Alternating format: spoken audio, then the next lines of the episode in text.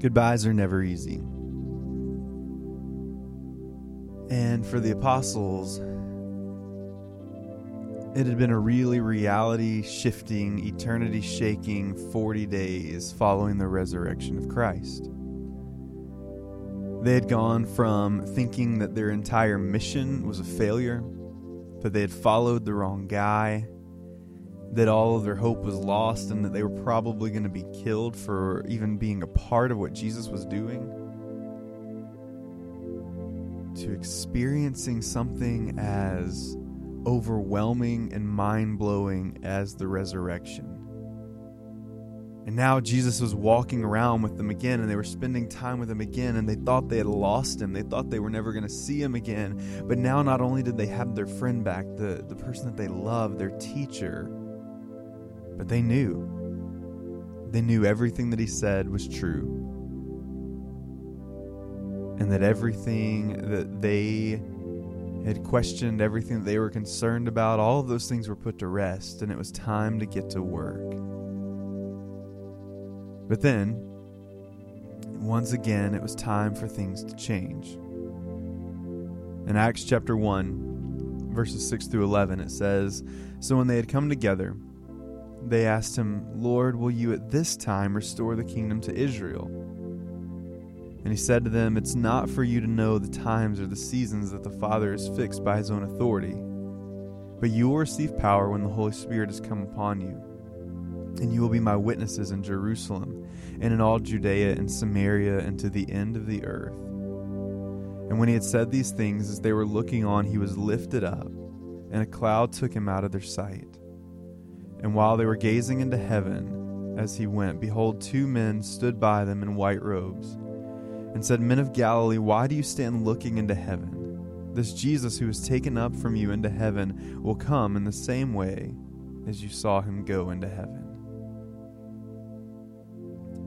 What's amazing about this passage of Scripture is for the followers of Jesus, after all that they've seen, after all that they've been through, after all that they've experienced, especially over the last couple months, they still have the same question.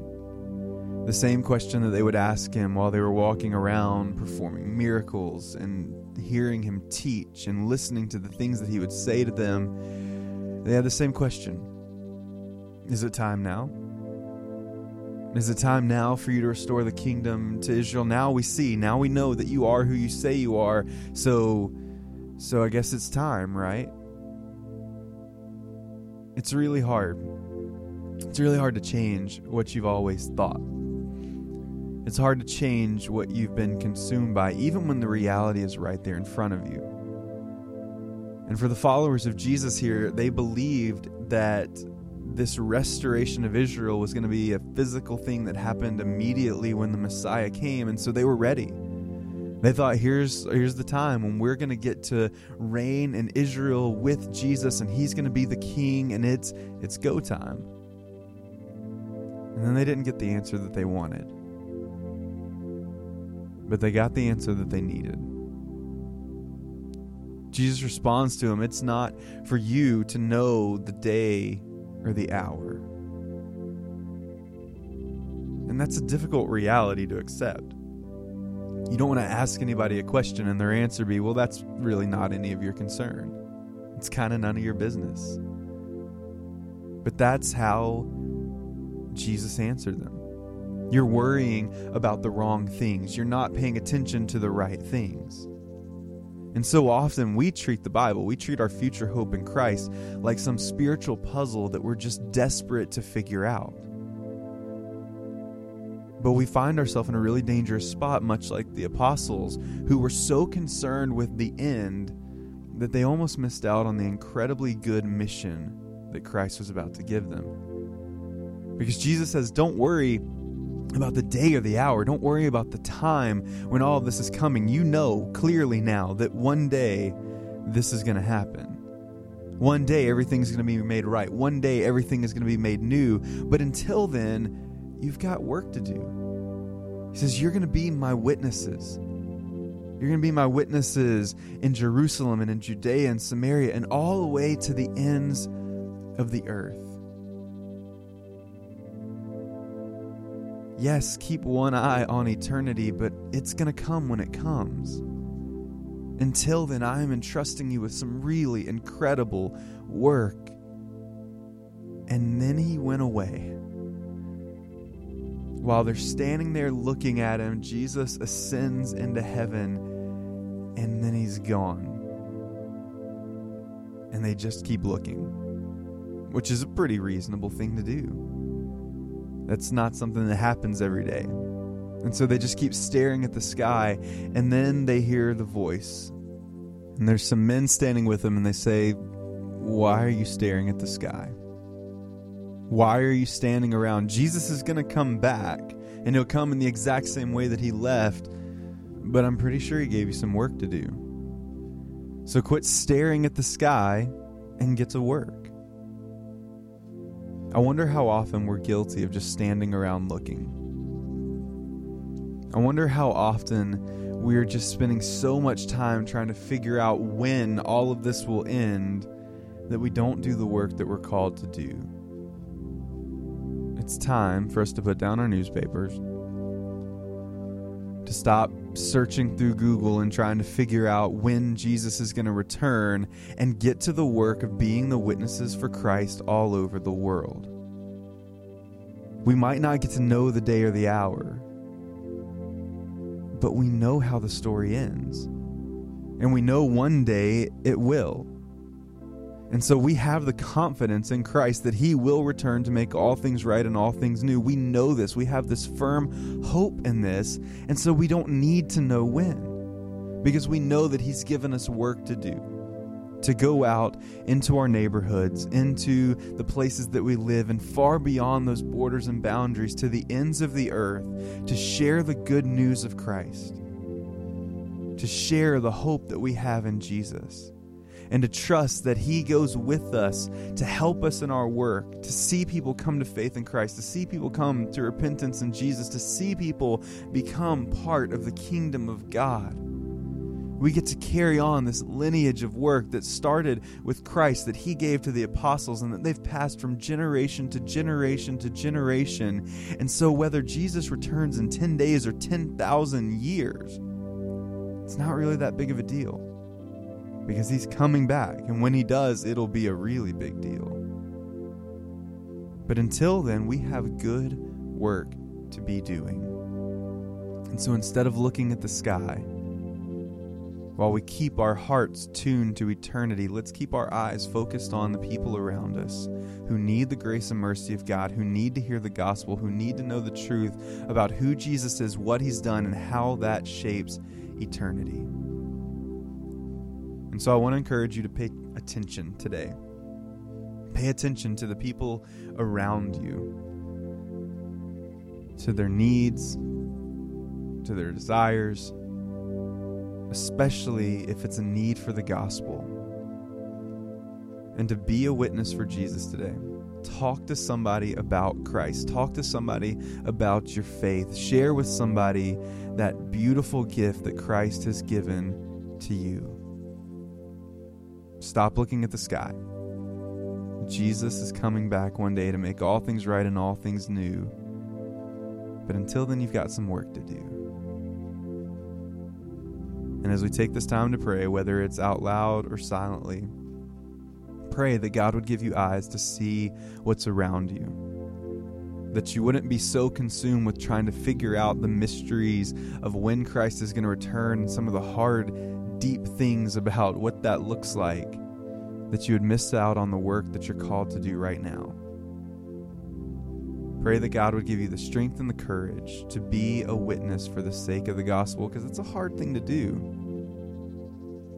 And pray that God would put the people around you, put the people in your life who need you to be a witness.